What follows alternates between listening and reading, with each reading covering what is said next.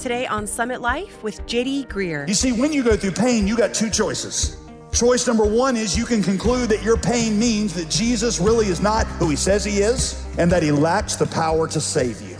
The second option you have is you look at the cross and you say, wow, he really does love me. He really does care. Look, he's dying for me.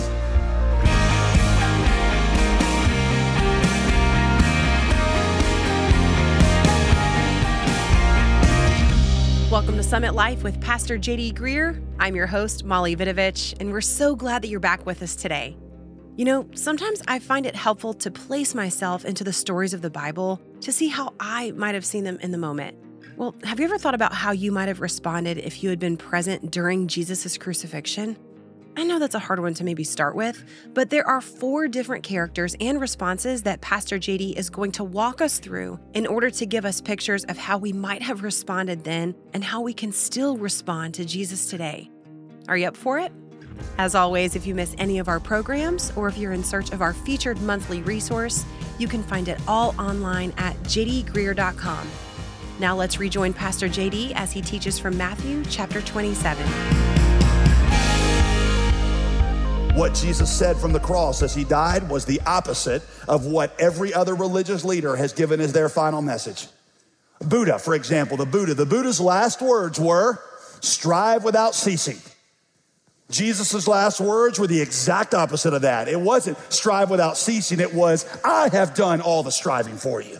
And now it is finished and you will be saved not because you strive hard enough, but because I have finished it for you. For God so loved the world that he gave his only begotten Son, that whosoever believes, believes means you understand that he is the payment for your sin, that it was done in your place, and you rest in it. And when you claim that as yours, all the victory of Christ, all the striving of Christ, all the things that Christ did for you, they become yours when you believe and you will not perish, but you will in that moment have eternal life, not because of what you do, but because of what Jesus has done. Salvation is the free gift to all who simply put their trust in Jesus. The gospel, we say, is in four words Jesus in my place. Jesus did not merely die for me, Jesus died instead of me. He took my place and was abandoned, beaten, killed, and condemned in my place. That's what happened. Now, like I mentioned, not everybody, not everybody there saw this happen, saw this in the same way. And so, what Matthew does is he puts at least four different characters there in this story to give you ways that people respond to the cross. And I want you to see yourselves represented in different ones of these. Number one, around the cross, we see the suffering criminals who rage against God. Verse 38 tells us about two criminals that were crucified there beside Jesus, one on the right and one on the left. And it tells us that they were yelling insults at him and shaking their heads and saying, You who would destroy the temple and rebuild it in three days, save yourself if you are really the Son of God, then come down from the cross. Now, according to Luke, one of these criminals, as the crucifixion went on, would eventually have a change of heart. But what Matthew shows us is that here at the beginning, these criminals are both raging against Jesus and calling him a fraud and a phony because he won't save himself or them. I want you to understand that these criminals, listen, represent people who, in pain, curse God for not delivering them from that pain and say to God things like, if you really are who you say you are, then you would make this pain stop. Think about it. If you were dying like these men in agony, why would you hoist yourself up through all that pain and use that breath just to hurl an insult at the man who is dying beside you? I'll tell you why. Because when you're in pain, nothing makes you angrier than the idea of a God who could relieve that pain, but doesn't. I want you to see in these two men Every single one of us who has raged against God in a moment of pain and said, God, if you are who you say you are, why don't you fix this issue? Maybe you're not really God after all.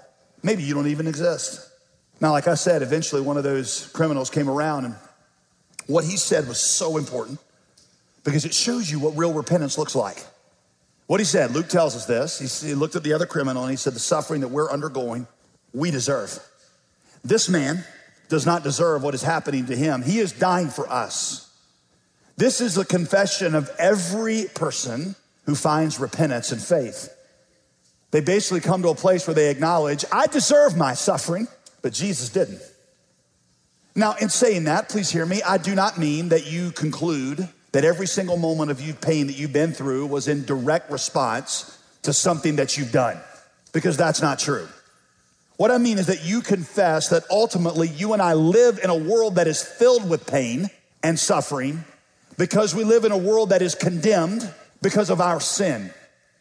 And that you and I, because of our sin, we deserve the judgment of God and we deserve to go to hell.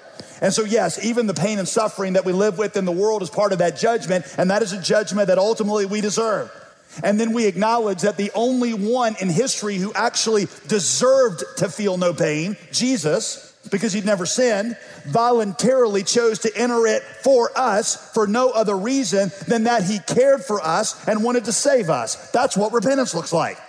You see, when you go through pain, you got two choices. Choice number one is you can conclude that your pain means that Jesus really is not who he says he is and that he lacks the power to save you. The second option you have is you look at the cross and you say, wow, he really does love me. He really does care. Look, he's dying for me. You see, Michael Green, the Christian philosopher from Cambridge over in Great Britain, says, whether you believe in him or not, the God of the gospel is the only God that doesn't simply offer platitudes or perspective about pain. The God of the gospel is the only God that doesn't merely say to us, here's an explanation for your pain. The God of the gospel is the only God that came down and shared in the forsakenness voluntarily that we feel in a universe gone wrong. He is the only God that did that. And see, what that means is that when I look at him and I believe in him, I may not understand. I may not understand everything that is happening in my pain. I may not know what God is doing. But I know what my pain, in light of the cross, when I see Jesus there, I know what my pain cannot mean. My pain cannot mean that God has either forsaken me or that God lacks power to deliver me. The cross shows me that my pain cannot mean that. God of all things has demonstrated his love to me and I can trust him even when I don't understand and even when he's not delivering me from the cross that I'm bearing at that moment because he bore my ultimate cross so that he could save me eternally. So we see criminals that rage against God. Number two, we see creation itself that quakes under the weight of glory displayed. Verse 45, from noon until three in the afternoon, darkness comes over the whole land. Verse 51 tells us this is accompanied by an earthquake. It is as if creation itself has to respond. I mean, think about the image of an earthquake. Something quakes when it encounters a force that it cannot withstand. I mean, think of it like if I were walking across a, a, a pond, an iced over pond, and, and the layer of ice was really thin and it couldn't support the weight of my body. At some point, that ice would begin to quake and then it would crack and I would fall through. It is as if creation itself cannot withstand the weight of glory that is being displayed on its surface. And so it's like the sun itself in Matthew's telling has to turn away. And the earth itself cannot withstand it. It has to respond. I point this out to show you what Matthew is saying basically is this the cross demands some kind of response from you. You simply cannot look at these things and pass on by. You have to ask yourself, was this true? Is it true? Listen, if you're not a believer, this is not a historical curiosity. If this is true, it means that the God who created everything, the God who created you, came down and bore the penalty of your sin in your place so that he could save you forever. That is beyond a historical curiosity. If that's true, it changes everything. And you got to decide if it's true or not. It deserves more than just a, a passing on by. You either quake in front of it or you ignore it as the worst lie of history. Believer, do you understand? It demands a response from you. Do you understand how insulting it is to God for us to sit in a place and hear about these things unmoved by them? Or maybe to sing about them while barely moving our lips, hands in our pockets, holding the coffee cup with expressionless faces. These things demand a response. Not even creation can withstand the weight of glory being displayed. And, and, and Jesus said if, if they were silent, the rocks would have cried out. That's what the rocks are doing. They're crying out to this. And Matthew's saying it demands something from you. It demands some kind of response where we say, God, this is what you've done, or the whole realm of nature mine. That would be a present far too small. Oh, for a thousand tongues to sing my great Redeemer's praise the glories of my God and King, the triumphs of his grace. I don't have a thousand tongues, so I'm just going to make this one sing like it's a thousand people, and I'm going to sing that loudly because that's the kind of glory that he displayed, and this is the kind of response that he deserves. I love this one right here, by the way. Next verse for 52. The tombs were also open. Many bodies of the saints who had fallen asleep were raised, and they came out of the tombs after his resurrection and entered the holy city and appeared to many. Honestly, I'm not totally sure what to do with that verse. I, I really am not. I don't know what that was like, but what it tells me is that Jesus' death was so amazing that it was like some of the dead couldn't even contain themselves. Some of the dead believers just leapt out of the graves and they had to run around leaping and praising and telling people. And what Matthew is doing is he's saying, You who have been raised from the dead by Jesus Christ, can you hold yourself back from leaping and praising God in worship? And don't you have to run around town just telling somebody? If that's what the dead happened, then we who are spiritually raised from the dead, that's how we ought to be. You're listening to Summit Life with JD Greear and a message titled Punished for Me. We'll be right back with the conclusion of today's message in just a moment. But first, did you know that you can find Pastor JD on Facebook, Instagram, and Twitter? Social media is a great place to receive daily encouragement, as well as an easy way to share Jesus with those that you care about. Let's flood our feeds with the life changing message of the gospel. Just search for us on all platforms and give us a follow. But for now, let's get back to our teaching. Here's Pastor JD. Number three, we see the outsiders. We see the outsiders in this story who recognize that he's doing this for them. In verse 46, when Jesus calls out Eli, Eli, lema sabachthani, says that a lot of the people were standing around, a lot of the Jewish leaders looked at each other and said, He's calling for Elijah. Eli is short, you know, it's like the nickname for Elijah. The point is, they're totally clueless. They have no idea he's even quoting scripture. They have no idea he's talking about being abandoned by God. They think he's just calling out in the prophet's name. Watch this, verse 54. But when the centurion and those with him, when they saw the earthquake and they saw the things that had happened, they were terrified. And they said, Truly, this man was the Son of God. Many women, next verse, who had followed Jesus from Galilee and looked after him were there watching from a distance. Where were the disciples? Well, they were a long way away. They, they weren't even there, at least at the beginning. Why is it that the only people around the cross who get what is happening are those whom the Jews consider to be outsiders, second rate, Gentile soldiers, no less, and women? The disciples don't get it. Chief priests, they're the one, the religious and moral leaders, they don't get it. Here you got the Roman soldiers. They spit out the first line of the Nicene Creed. And the women refused to leave. Why them? I'll tell you why. Listen to this. Because the gospel can only be seen from a posture of humility. And the weakened, those who recognize their need of Jesus, the guilty, the ashamed, the despised, the discriminated against, they're more likely to perceive him and lean into his grace than the proud will be because they never feel any need at all. When my oldest daughter was about three years old, I always noticed that she'd not be walking outside, I'd be holding her hand, and she would always point out to me, Dad, a plane, a plane. And she knew I love planes, so she'd always point them out. But I, I was like, how does she always see the planes and I never do? Does she like have like really good hearing and she can just hear it way up there and she looks forward? And then one day I was like, no, duh, I know why she sees it. It's because she's always looking up. At three years old, the whole world is up to her. And because she's always looking up, then she's able to see that thing which is high above both of us. But me, I'm always looking down, right? And because I'm always looking down, I never perceive what's there above us. C.S. Lewis, not using that analogy, but something similar, C.S. Lewis said, that's why the humble always see Jesus and the proud never do. Because the humble are in a place where they know that they need help, and so they're naturally in a place where they perceive the grace of God. But the proud, the rich, those who feel no need, they're always looking down, and so they miss the God whose grace they desperately need, which is why Jesus said, Listen to this.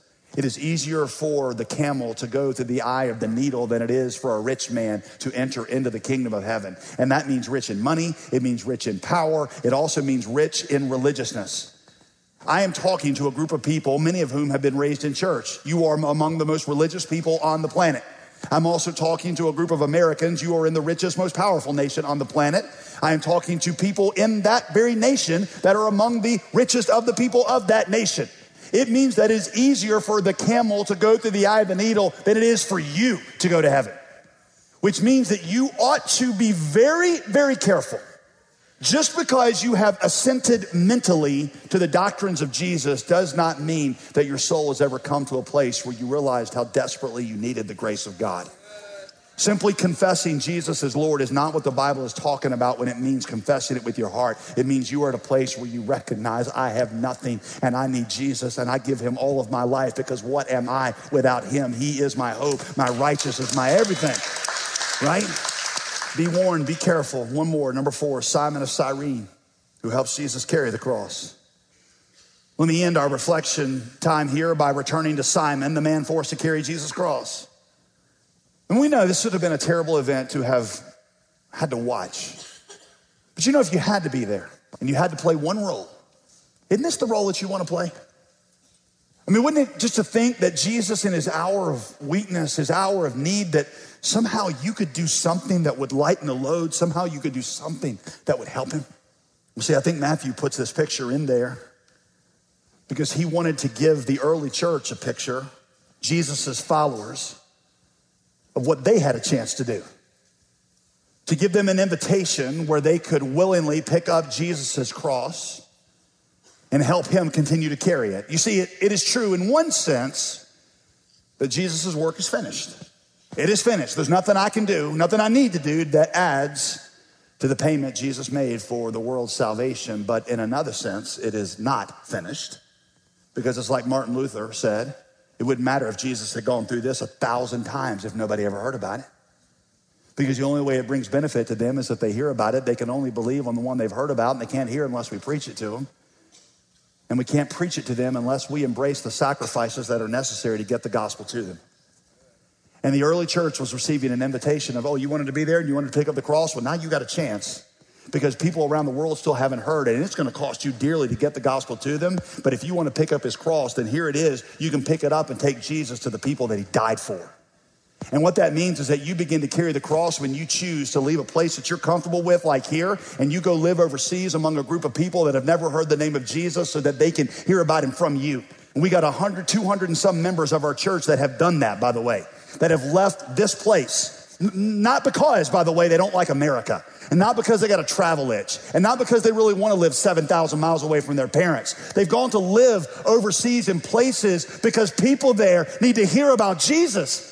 And they're doing it for him because they know that his death, the work of his death, is not complete until people hear and believe. And so, yes, it is a sacrifice, and yes, it is costly, but they would tell you it's worth it.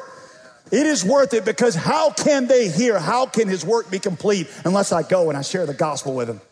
You want to know why you choose to go into a ministry and stay into a ministry? It's not because it makes you feel happy and makes you feel like, oh, I feel like this is what I'm created for. It's because without that, they can't hear and believe, and it's picking up a rough hewn cross that tears your back as you carry it, but you gladly do it out of love for the one who gave his life for you.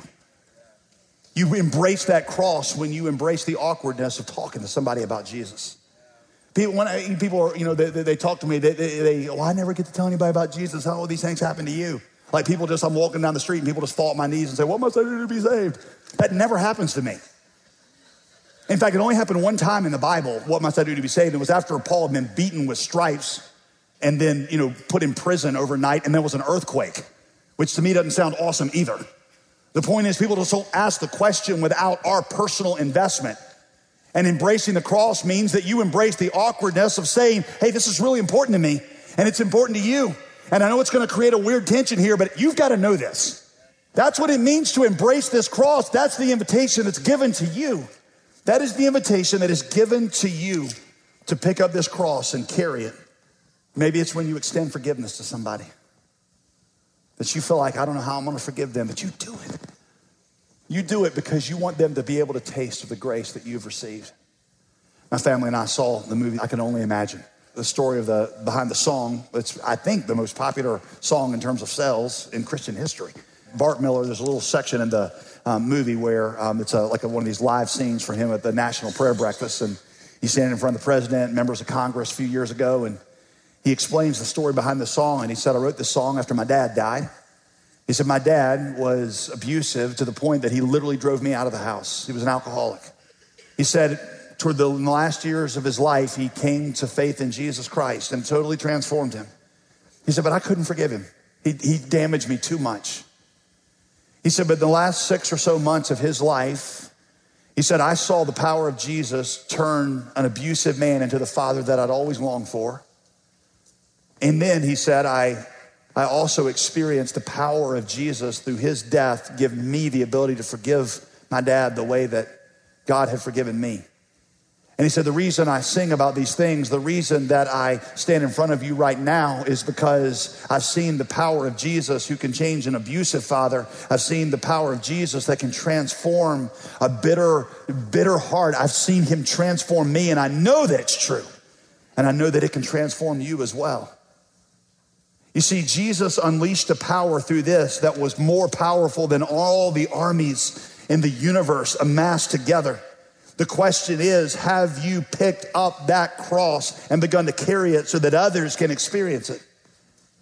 Which brings me back finally to where I started this message. Are you ready to be baptized?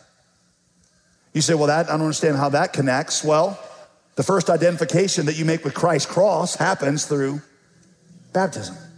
That's what Paul said.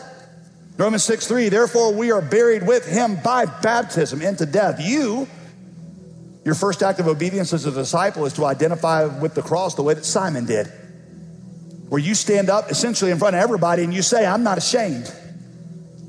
That cross was for me, and I'll gladly pick it up. I will gladly pick it up. This is my identification with Jesus. Have you ever done that? The time for excuses for you are it's over. The time for obedience is at hand. It's like I told you, baptism is supposed to be your first act of obedience. Your profession that you're going all in with Jesus.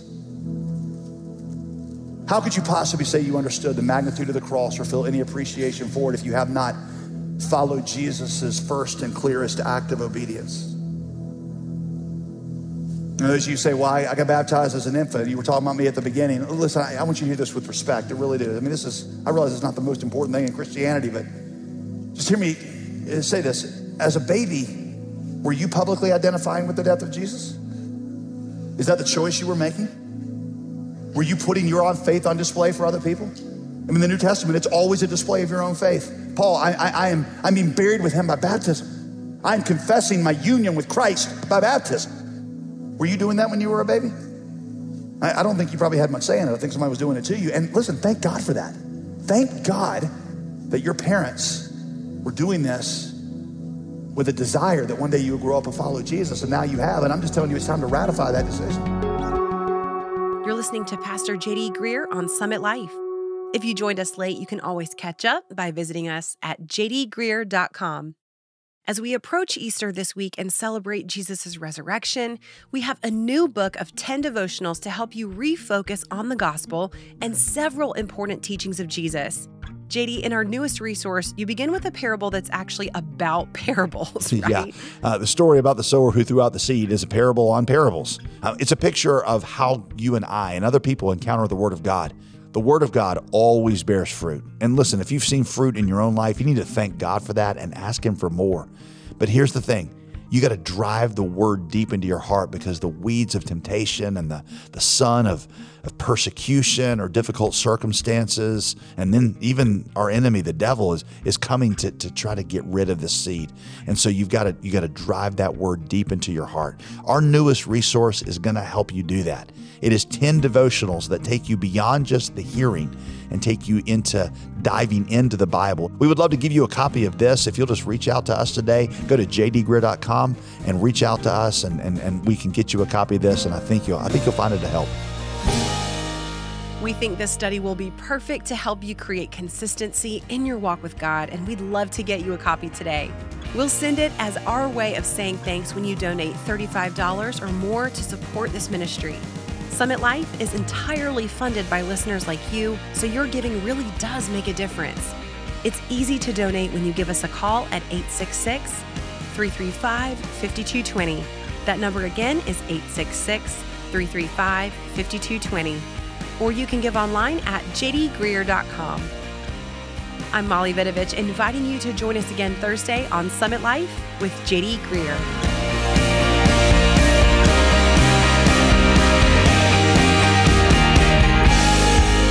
Today's program was produced and sponsored by JD Greear Ministries.